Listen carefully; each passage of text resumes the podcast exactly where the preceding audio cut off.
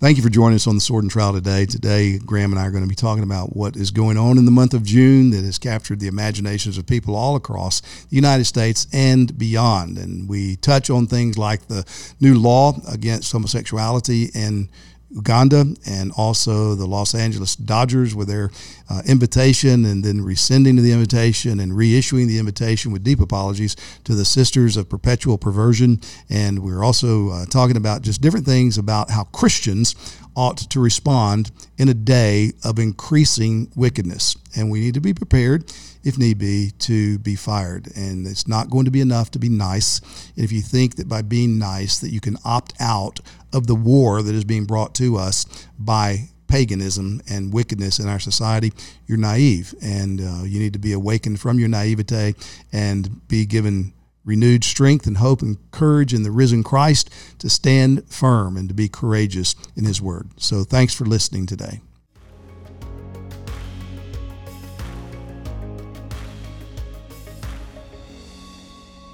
Welcome to the Sword and Trowel. Sword and Trowel's, a podcast of Founders Ministries, and Founders exists for the recovery of the gospel and the reformation of local churches.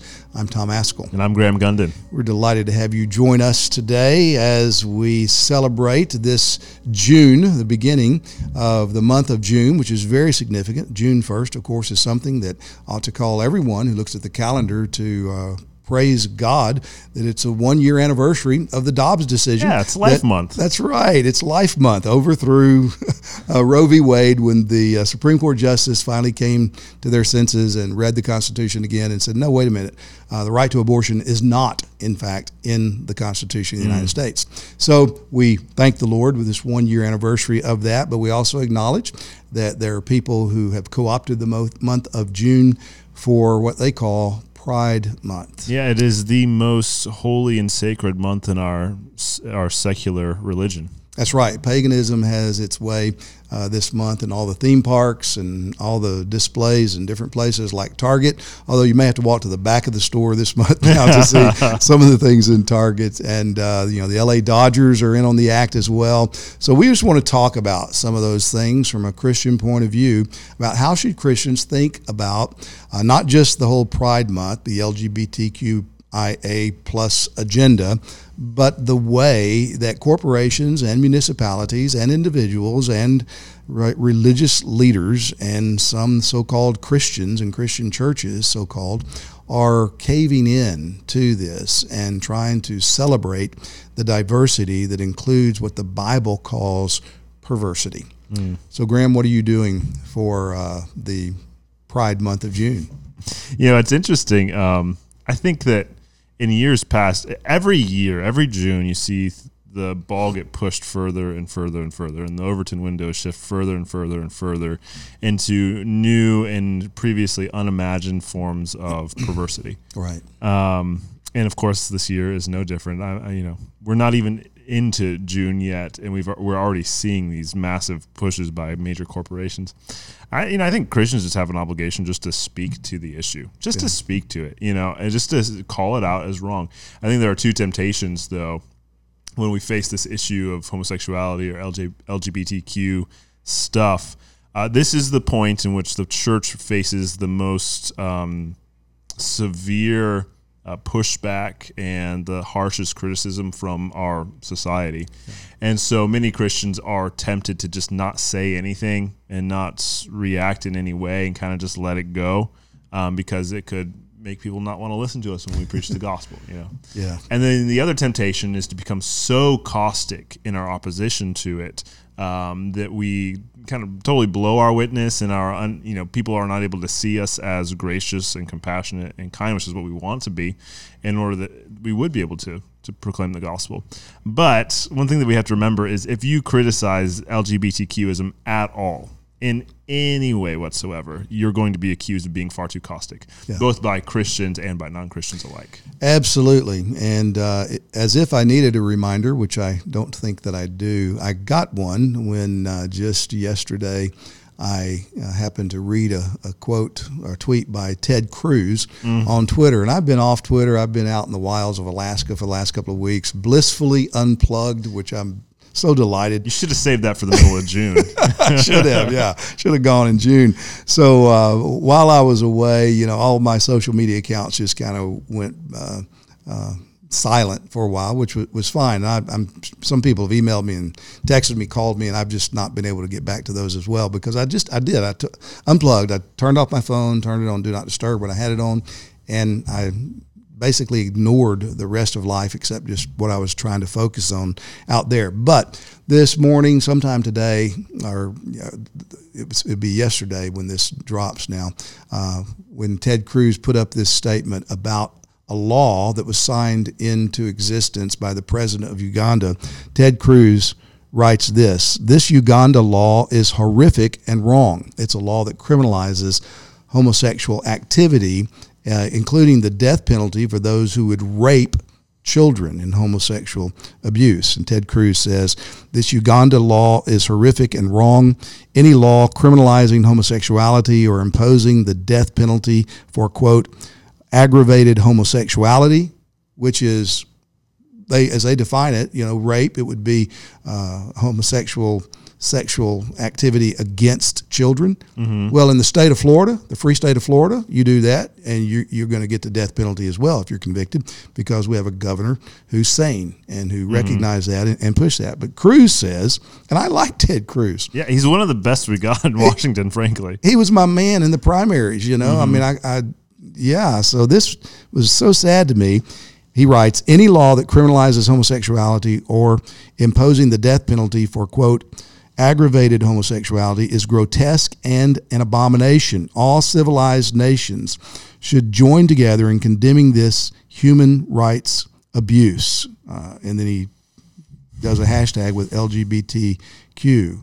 Horrific, wrong, abomination is what he uh, calls this law in Uganda, any law that would mm-hmm. criminalize homosexuality. Well, what, what I did is simply quote tweeted Ted and what he said and said, tell it to God. And then cited Leviticus 20:13, if a man lies with a male as with a woman, both of them have committed an abomination. They shall surely be put to death, and their blood is upon them.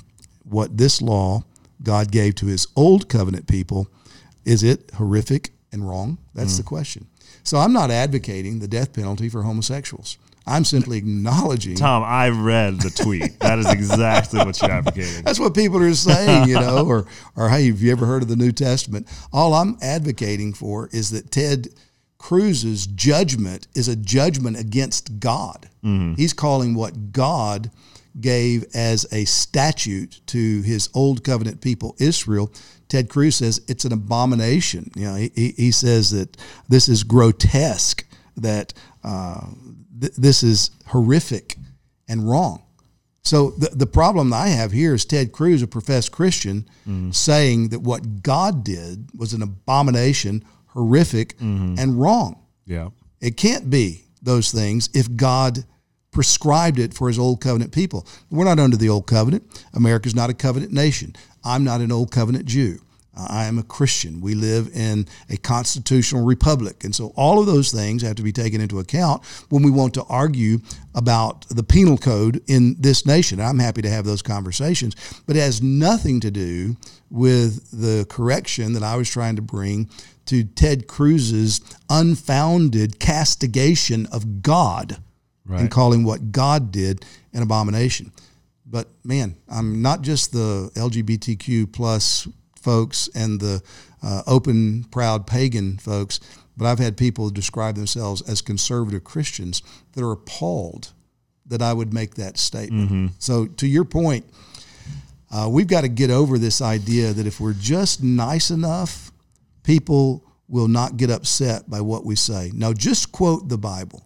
Just yeah. quote certain verses of the Bible. I want to know what other verses of the Bible are there that embarrass so-called Christians? Because mm-hmm. if you got any Bible verses that embarrass you, uh, you got a real problem with God. Yeah, you know it's interesting. There's a lot of discussion and conversation about the culture war. Should Christians engage in the culture war? I am one who thinks absolutely 100% Christians ought to engage in the culture war, and it's not as though we are on the offensive, but we're on the defensive, right? We have been uh, assaulted culturally, and so we're defending ourselves. And it's by no means is it the church's first um, order of business to engage in cultural issues like proclaiming the gospel, and seeking the advancement of the kingdom. Uh, is our first order of business, but we should still be interested in a culture which honors the Lord. And um, I think there's a lot of conservatives and a lot of Christians who are fighting the culture war. They want to see that, or at least they say they want to see that. But then when it comes to the homosexuality issue, they know that it, you know it's the third rail of politics, and if you touch it, then you're going to get electrocuted. So let's not go anywhere around this homosexuality issue. Let's you know, homosexual marriage is fine. Whatever two consenting adults do mm-hmm. in their own bedroom, that's fine. Whatever. We're not going to have anything to say about it. But if we're not willing to be courageous and speak the truth when it comes to the homosexuality issue, everybody wants to be courageous when it comes comes to the transgender issue because it's so patently ridiculous. Right now, everybody wants to be courageous when it comes to transgenders grooming children. Right at this point. Um, but when it comes to the homosexual issue, let's not touch it. Let's not talk about it. And, and Ted Cruz is a perfect example in this instance. Like, you, you're not being courageous the way that you ought to be. You're not mm-hmm. fighting the way that you ought to be. And if we're going to take this line when it comes to homosexuality, we're not going to make it. We are not going to advance in this in this uh, in this fight. You know, it's interesting that he he says that the death penalty for aggravated homosexuality is grotesque and an abomination. And the way in which the law in Uganda defines aggravated homosexuality is, like you said, it is. Um, homosexual acts with a child, also homosexual acts with somebody who is mentally impaired, homosexual mm-hmm. acts with somebody who is um, who is uh, sleeping or passed out, or mm-hmm. whatever. So right. it's basically rape. Right. Is what's being right. adre- addressed here. I don't understand how that is grotesque and an abomination. No, I agree with you. And uh, to your point about the culture war, it's it's here. You know, if you if you say, "Hey, we're not going to fight," I get it. I don't want to be a cultural warrior. I don't want to wake up every morning thinking, you know, who can I fight again today? Mm. It's not that. But when somebody blasphemes my God, especially from within the camp, like Ted Cruz did. Mm uh, Calvin said, you know, even a dog barks whenever his master is struck. And so we certainly have a responsibility to speak to those who are inside the camp to try to help us think rightly because the culture is discipling us.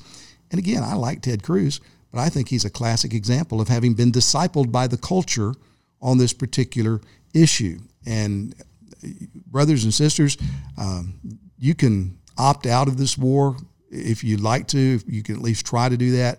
But be assured of this that the things that you're willing to not say today are going to be increased tomorrow. Mm-hmm. And ultimately, you're going to be called upon to bow the knee to Baal, to bow the knee to Moloch, because nothing less than a complete uh, overthrow of the Judeo Christian worldview and of Jesus Christ as King of Kings is uh, nothing less than that is in sight of those who, who are pushing these agendas.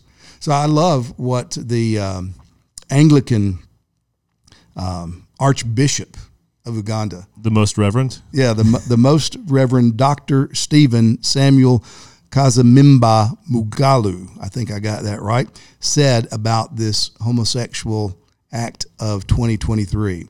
He writes this The Church of Uganda welcomes the diligent work of Parliament and His Excellency, the President, in crafting the Anti Homosexuality Act of 2023. We're grateful that the current act affirms the merits of the existing provisions in the current penal code. We're also grateful that the act builds on existing laws by offering greater protection of children through strong anti grooming measures, strong restrictions on promotion and protection of children by not allowing those convicted under the Act to be employed in organizations that work directly with children. We also appreciate that the Act protects people from false allegations. Uh, he goes on and, and just uh, says some wonderful things.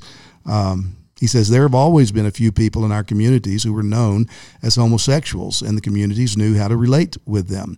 The fact that very few of our local languages even have a word for homosexuality shows how it is not a part of our cultures and our communities. This is one of the areas where our culture is aligned with the Bible, which never speaks positively about homosexual relationships. Well, there's a basket full of things to go after there. Hmm. I mean, where are the folks that are the anti-colonialists? You know, where are you people that are concerned about us impressing our Western ways on other civilizations and other nations? Here is a nation that says we don't even have a word for homosexuality in most of our tribal dialects, and yet you're trying to force us. And he goes on to talk about how it's come from the West. Yeah. And he cites Western nations where LGBTQIA plus agendas have taken hold In the name of human rights. in the name of human rights, that they have just fallen into moral decadence.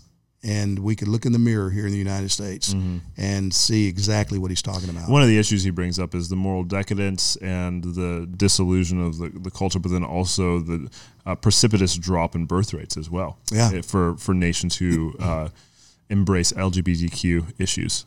You know, if Mike Stone wasn't running for president of the SBC, I'd write in the Archbishop of Uganda's name. yeah, yeah, you know. I mean, isn't it isn't it wonderful to see someone who is unashamed, mm-hmm. unapologetic, and just is willing to say things plainly that uh, everybody believed ten minutes ago. Yeah, I- wish that we had that kind of leadership and courage in the church today. No, we, don't, we don't have it. We simply don't have it among evangelical leaders. I mean, Mm-hmm. there's a few outliers here and there, but uh, the so-called respected leaders of the evangelical world are, are mute. Mm. They they are, um, I think, sinfully Mm-hmm. silent on these issues. They're willing to speak when it's safe. They're willing to speak whenever they've kind of tested which way the wind's blowing, but uh, to stand against the onslaught, man. Uh, They're they're willing to defend issues that aren't under attack that's right. so courageously. Yeah, they're willing to uh, to run to the flooded side of the boat, you know, with a fire extinguisher. However, that's that's said. You know, you yeah, they're doing exactly what's not needed at this hour.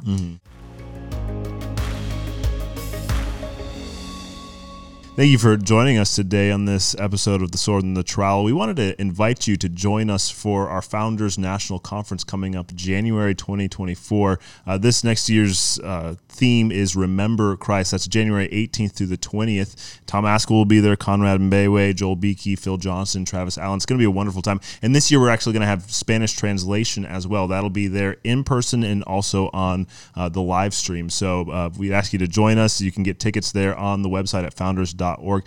We also want to make you aware of the new Father's Day bundles that are coming out for the Father's Day. You can get for the dad in your life. And in those Father's Day bundles, we have these brand new Founders ties. They're beautiful. They're club style. They have the Founders logo on them. They are navy blue. It's just a classic look for basically any dress. So uh, grab yourself a Father's Day bundle for the dad in your life.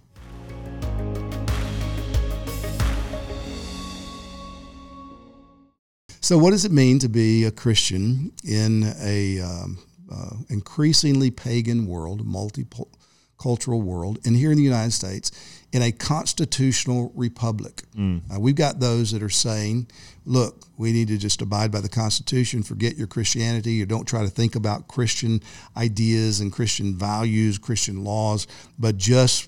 go to the Constitution. Well, you know, praise God, but that Constitution grew out of a Christian understanding of the world. So, how do we as Christians live in a constitutional republic where we see immorality just overwhelming mm-hmm. every institution, every municipality, every corporation? I have a couple of thoughts on that. We've talked about it before.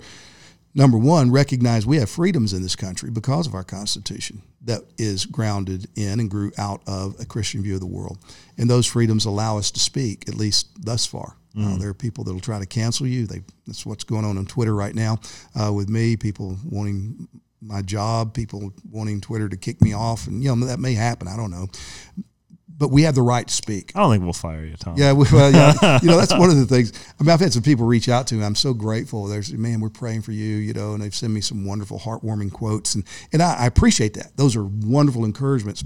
But I want to assure uh, my friends, I don't care what these folks think. I really don't care uh, how they speak about me on this. I I pillow my head at night knowing that I have a God who loves me, I have a Christ who sa- sacrificed his life for me, I have a family who loves me, I have a church who loves me. And uh, no matter whatever else may come, Uh, those things are true, and I believe that my friends and family. Uh, I have a few friends that, that few will still call themselves my friends. You know, they, they at least tolerate me Behind closed doors. Yeah, that's right. You know, that, they will hold me accountable and uh, will help me to think rightly and correct me where I need to be corrected. Um, so it doesn't matter what the world uh, says about us, and I think that's a, a healthy attitude. And again, I'll I'll acknowledge it's it's not always easy. God's given me a lot of practice with it, and so over time, you know, you just kind of get used to it. But brothers and sisters, we're told we're to rejoice when men revile you and persecute you and say all manner of evil against you falsely for my name's sake. Uh, rejoice and be exceedingly glad, for so they persecuted the prophets who were before you. That's what Yeah. Jesus said in the Sermon on the Mount. So how should we respond when people slander you for standing for righteousness? Rejoice, be exceedingly glad. Don't let those who are pushing this vile agenda intimidate you into silence. And don't let them rob you of the joy you have in Christ. So that's one. We're under a constitution. And as such, we are citizen kings. We don't have a king to rule over us in this nation. We're citizen kings, and we have responsibility to, to seek the welfare of the constituents of our nation. But beyond that, it, it is the second great commandment to love our neighbors as we love ourselves. And what does it look like to love somebody who has been taken captive by the devil to do his will, who's been blinded into all kinds of sexual confusion and wicked immorality? What does love look like towards such a person like that? Well, it's not patting them on the head or looking the other way or saying, you know, what you do behind closed doors is fine. I'm not going to speak to that. It's not. Hmm. There's a Savior for sinners.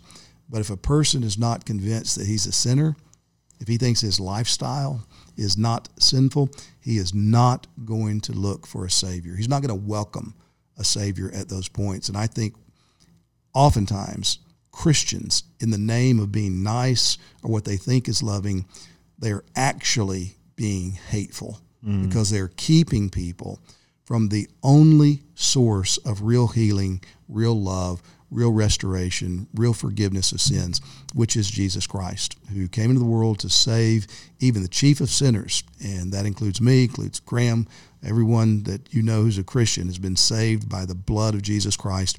And he can save the person who's been caught up in the most vile sexual perversion or the most wicked sinful activity you could imagine because the gospel is the power of God to save everybody who believes.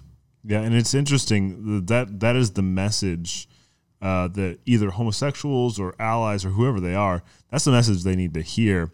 But if we are continually telling them like what you're doing is there's nothing wrong with it, or Yeah. what you're doing is not sinful. You know, we accept you, we love you.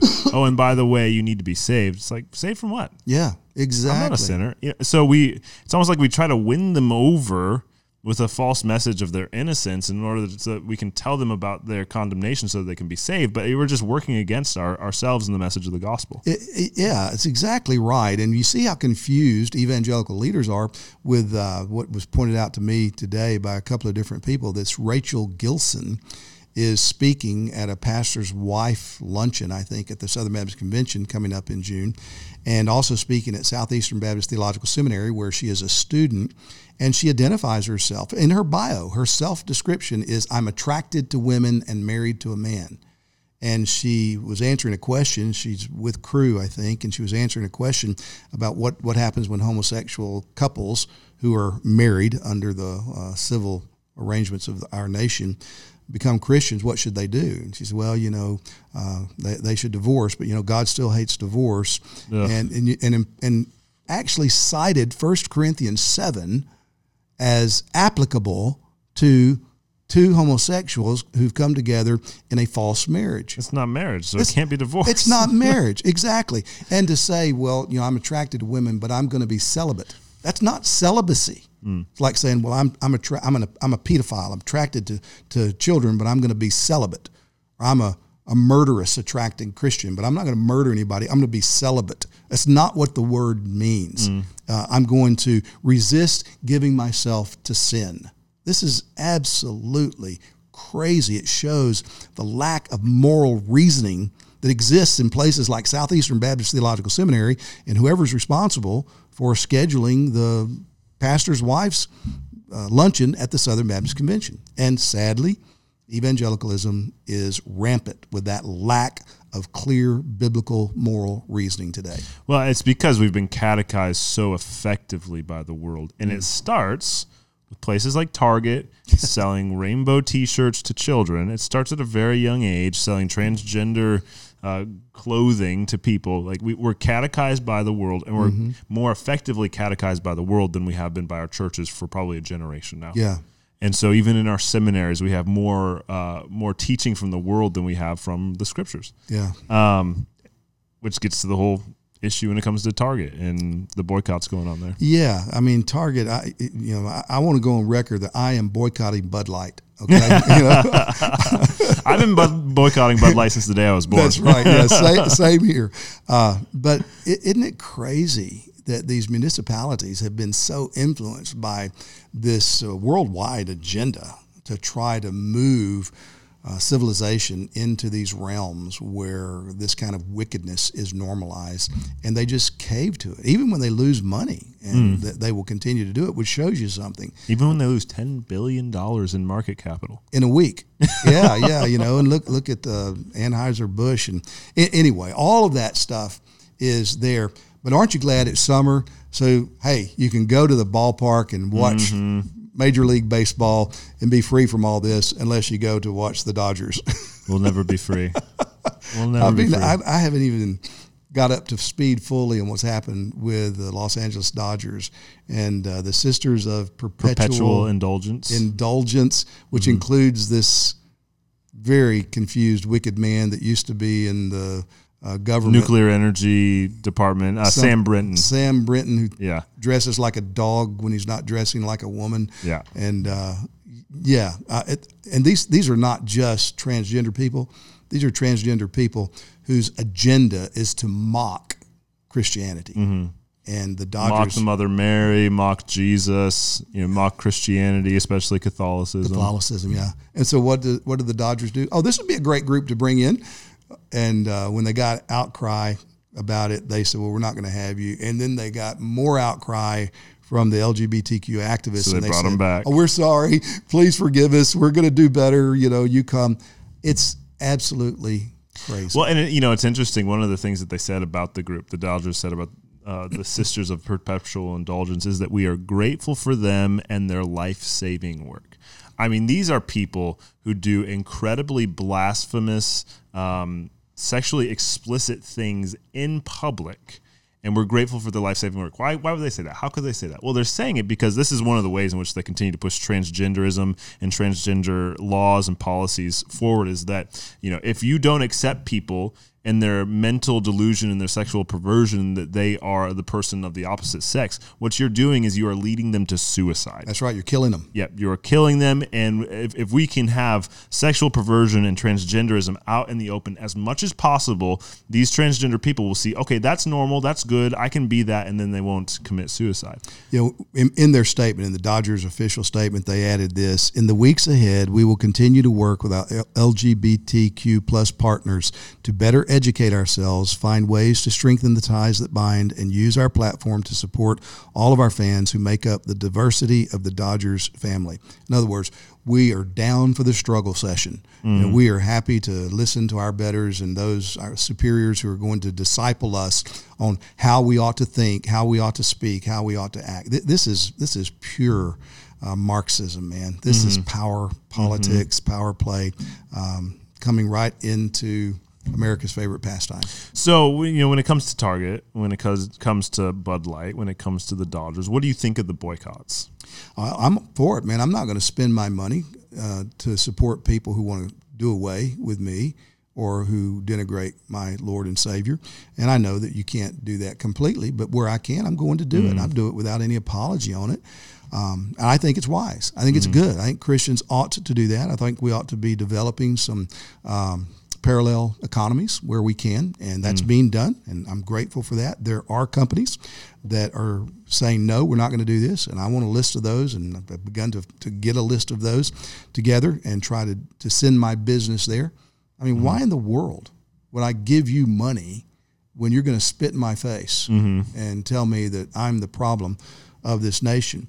And I'll tell you another thing. It goes back to uh, I remember a, a, real sobering phone conversation I had back in 2019, if I remember right. It was a, a man who was in the athletic department of a Power Five school in the South, and he'd been there for years, loved his job, but they were just beginning to push diversity uh, equity and inclusiveness. And they were making them uh, read Robin DiAngelo's book on white fragility. And he was saying, I, you know, this stuff's just coming in. This is crazy. I'm a Christian. Said, I don't know what to do. And, and as we talked more about it, and he, he, he'd sent me some stuff too about what was going on. He said, so how should, what should I do? I said, I think you should prepare to be fired. You, you should prepare to be fired. Mm. Either, either you're going to be forced to go along or you'll stand up for Christ and you will be treated like Christ mm. and you'll be canceled, you'll be dismissed. And uh, that's true. I understand there's some Christians in the Dodgers organization. I haven't mm-hmm. seen them yet.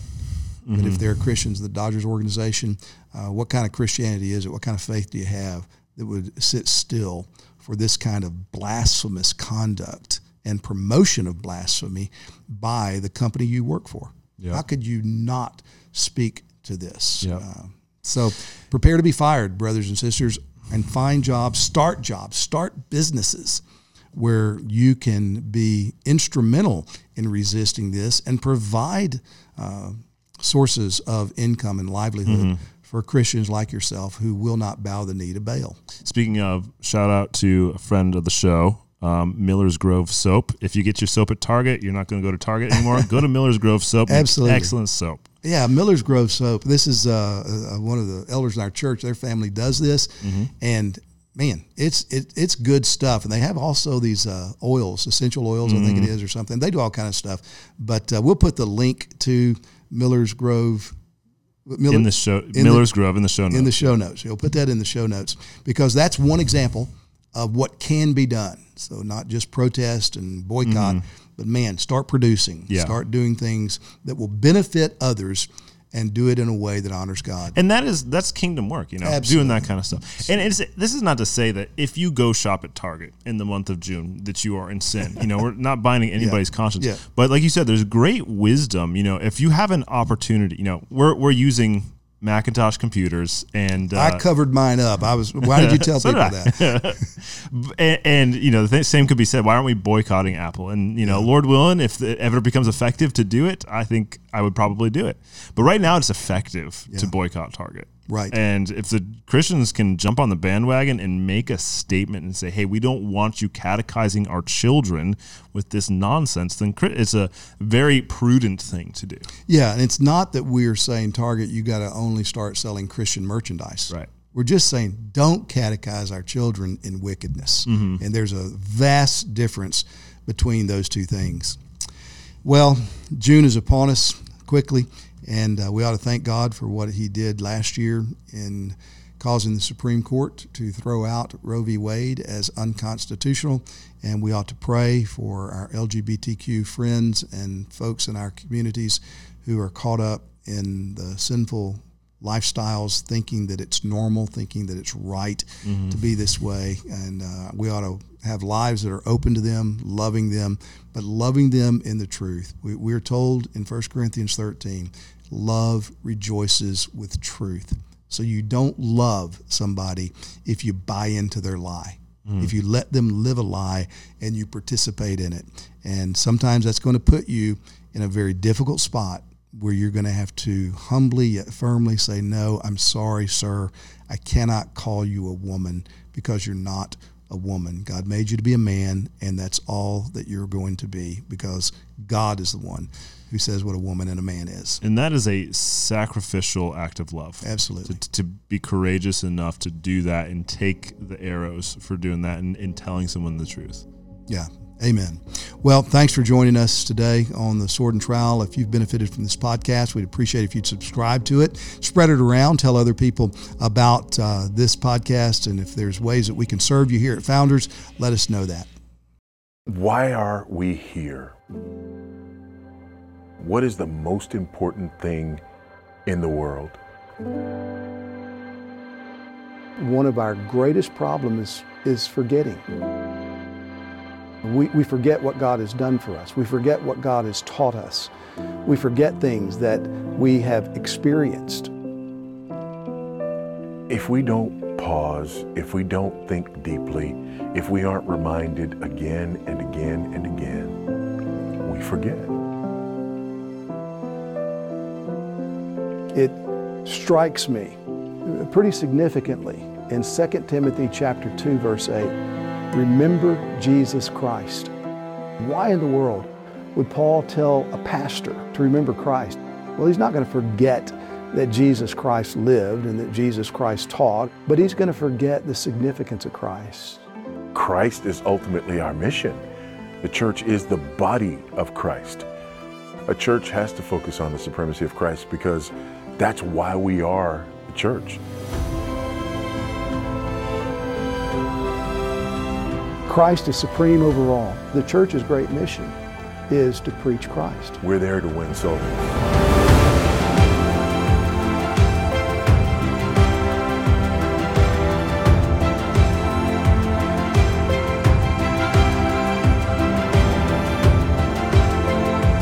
We're there to advance Christ's kingdom.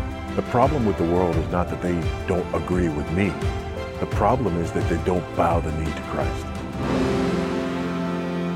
So that's why we're going to gather to specifically, explicitly focus on the supremacy of Christ, to do our best to remind each other of the centrality of Christ, the beauty of Christ, the glory of Christ. So join us in Fort Myers, Florida, January 18th through 20th, 2024, as we focus on Jesus Christ. I hope to see you there.